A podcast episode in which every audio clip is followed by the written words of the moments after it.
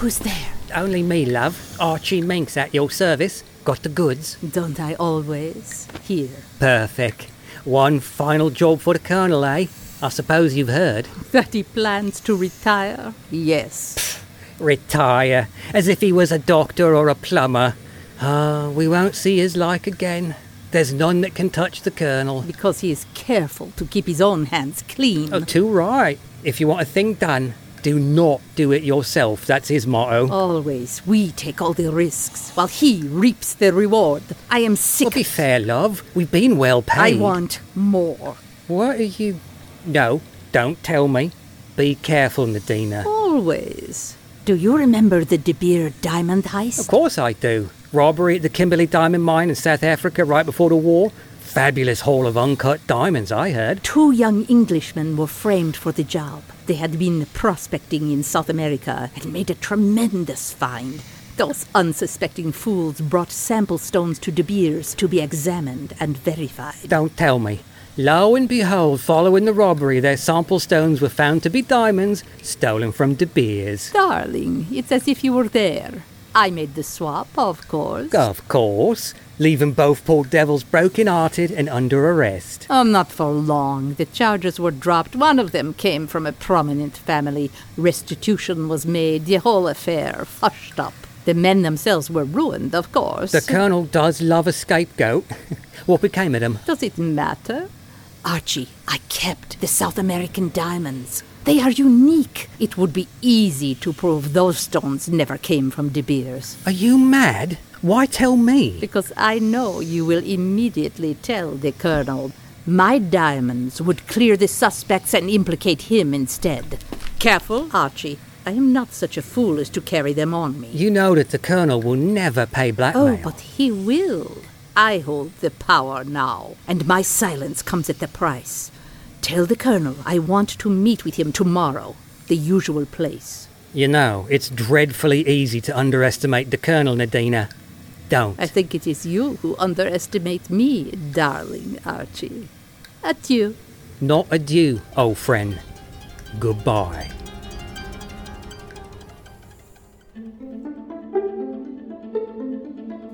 Artist Ensemble Theater presents Mysterious Journey Theater for the Mind. Today's journey involves mystery, murder, and a voyage to Africa. From Agatha Christie, this is The Man in the Brown Suit, Part 1 The Millhouse Murder. I had always longed for adventure, but it was surprisingly hard to come by in the village of Little Hampsley, where I'd lived all my life. Then, once I did find adventure, I learned that while parts of it are splendid, most of it is frightfully uncomfortable and some of it is terrifying. Adventure only turns into a ripping good yarn well after the fact. So, here it is The Perils of Anne Bedingfeld, Adventuress. My father, Professor Bedingfeld, was a noted authority on primitive man. His mind dwelt happily on the Paleolithic age. Unfortunately, we live in the modern age, and someone had to deal with the butcher and the milkman. Since Papa was immersed in the past and Mamara died when I was a baby, that someone was me. Can I tell you a secret? I hate Paleolithic man. Although I had typed and revised every word of Papa's great master work, Neanderthal Man and his ancestors, primitive man filled me with loathing. Not that Papa had guessed my feelings. He lived quite detached from real life, quite oblivious of the fact that we never seemed to have any money. Papa's fame was not the kind that brought in cash. I escaped my dreary life at the Little Hampsley Village Cinema with the perils of Pamela. Pamela was magnificent. She jumped from airplanes, submerged in submarines, and crept about in disguise without a qualm. And she wasn't even clever. The master criminal was forever capturing her and dooming her to a slow death by poison gas chamber or something. But the hero always rescued her at the start of the next week's episode. I used to emerge from the cinema with my head in a whirl, then come home and find a notice from the gas company threatening to cut us off. But although I had no inkling, every moment brought adventure closer. I expect there are lucky people who've never heard about the discovery of a Neanderthal skull in northern Rhodesia. but it was earth shattering news to Papa, who was excited to the point of apoplexy. Don't you see what this means, Anne? No, what? Well, this will prove to be, I am positive, the ancestral link to Neanderthal man. Why, this could uh, definitively prove my theory on. Don't spread marmalade on your bacon, Papa. You were saying? What? Uh, oh, yeah, yes. Uh, we, we must depart at once. There's no time to be lost. Where are we going, Papa? Rhodesia, I see. And what shall we use for money?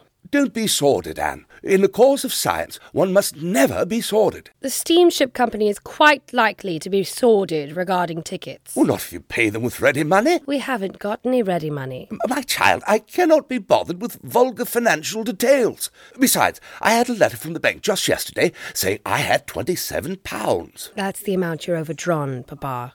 Is it? Oh, dear me. Oh, I know. I, I shall get an advance from my publisher. While wearing one brown boot and one black boot, Papa. Let's make the match, shall we? And do wear your muffler, dear. It's bitterly cold. Papa left soon after, correctly booted and bundled up. He returned that evening with both muffler and overcoat missing. Papa. Oh, dear me. I, I wonder where I. Oh, well, doesn't matter. But it did matter. Papa coughed badly all that evening, and the following morning I sent for the doctor. Poor Papa. It was double pneumonia. He died four days later. Mr. Fleming, Papa's solicitor, was an old friend and came down from London for the funeral. My poor, poor child. This is a sad occasion, but a lovely funeral service. Did you think so? I really wanted to bury Papa in a cave with primitive paintings of woolly mammoths decorating the walls. He'd have loved that. But I expect it would have scandalized little Hampsley. Uh, yes, quite. I wonder, my dear, what your plans are for the future. Have adventures and see the world. Yes.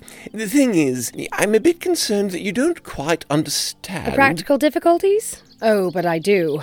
Been dealing with them for years. Still. Don't worry about me. You'll hear of me next in China or Timbuktu. Goodness. Um, perhaps before you embark on your travels, could you bear with me whilst I try to make a few things clear? Certainly.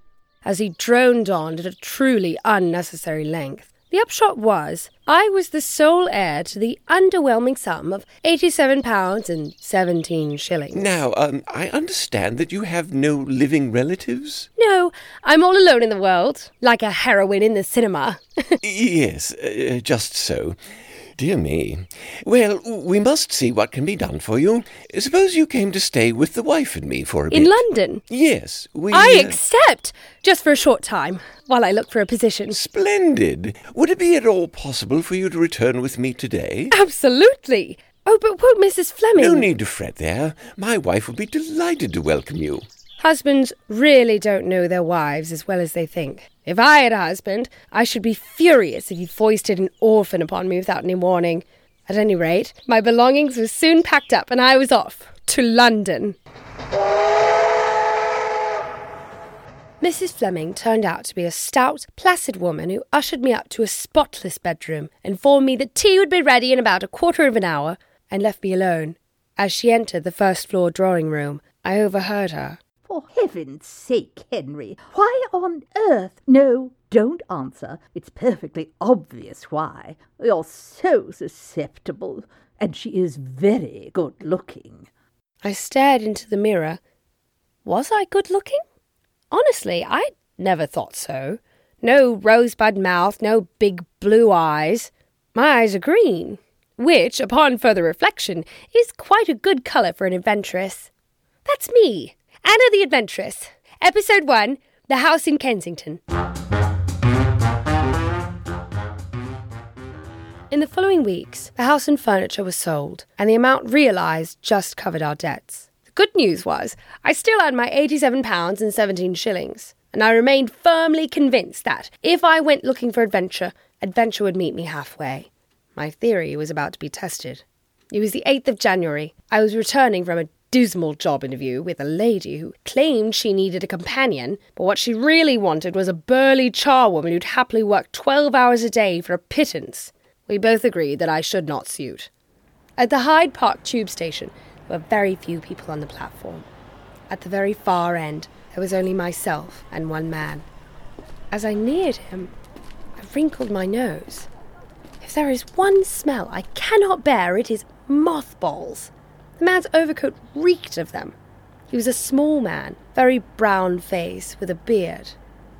He's only just returned to England, I deduced. That's why his coat smells of mothballs. He was in storage while he was in a warm climate. The man glanced over at me. Then his eyes moved to something behind me, and his face distorted in panic. He stepped back as though recoiling from danger and went right over the edge of the platform and onto the track. Station official came running and took command. Stand back, stand back, please. You, sir. Hey, give me a hand here. I was rooted to the spot, part of me appalled, part of me mesmerised by the business of lifting the man off the live rail and back onto the platform. Let me pass, please. I'm a medical man. A tall, bearded man pushed past me and bent over the motionless body. As the doctor worked, a curious sense of unreality took hold of me. Something was off, wrong. The doctor stood and shook his head. Poor fellow's dead, I'm afraid. Nothing to be done. All right, all of you, get back. What's the sense of crowding around like ghouls? I felt suddenly sick and turned blindly, running up the stairs to the lift. I had to get to open air. The doctor who had examined the body was just ahead of me. The lift gate was about to close, and he broke into a run. As he did, he dropped a piece of paper. I picked it up and I followed him. Excuse me, doctor! Too late. By the time a second lift reached street level, there was no sign of the man, and I was left holding the paper in my hand. It was a half sheet of notepaper with something scrawled in pencil. 17.122 Kilmorden Castle. It meant nothing to me, but there was that smell again. I held the paper gingerly to my nose. Yes, the odor of mothballs came from the paper. I folded the note carefully and put it in my bag. Then I walked home and did a good deal of thinking on the way. Once I was up in my room, I went to work. What was it about that doctor that had struck me as off? I laid a bolster on the floor to act as the body and duplicated, so far as I could recall them, the doctor's movements. When I was done, I'd got what I wanted. There was a notice in the evening papers about a man killed in the tube, and how there was some doubt about whether it was an accident or suicide. I decided to consult Mr. Fleming. Oh, no question, my dear. It is your duty to come forward. You will undoubtedly be called at the inquest. You're certain no one else was near enough to see what happened? I did have a feeling that someone was approaching from behind me, but they wouldn't have been as close to that poor man as I was. At the inquest, the clerk from Russell Hotel identified the man as having arrived a day earlier and registered as Mr. L.B. Carruthers of Kimberley, South Africa. Carruthers had come to the hotel straight off the steamer. There was nothing in Carruthers' pockets but a house agent's order to view an unfurnished house to let in Marlow. I was the only eyewitness. And is it your opinion that this was an accident, Miss Bedingfield? I'm positive it was. Something alarmed the man, and he stepped backward blindly, not realizing how near the edge was. Any idea what alarmed him? I'm afraid not. But there was something. He looked panic stricken. It is extraordinary to me that the doctor who first examined the body has not come forward. His name and address should have been taken down at the time. Most irregular. Nonetheless, I think the verdict is clear. And indeed, the jury quickly brought in a verdict of accidental death. Next morning brought a further surprise in the Daily Clarion. Read all about it. Millhouse murder, extraordinary sequel to death at the tube station, woman strangled in lonely house. Here, boy! Right, you are, miss. The body of a woman was discovered at Mill House, a rental property in Marlow. Cause of death, strangulation. An order to view Mill House was also found in the pocket of a man who died at the Hyde Park tube station. It now seems that these two deaths occurred within hours of one another. Could they be connected? The murdered woman has not yet been identified, but is believed to be a foreigner. Sir Eustace Pedler, MP, the owner of the Mill House, is wintering on the Riviera. I devoured news about the Mill House murder.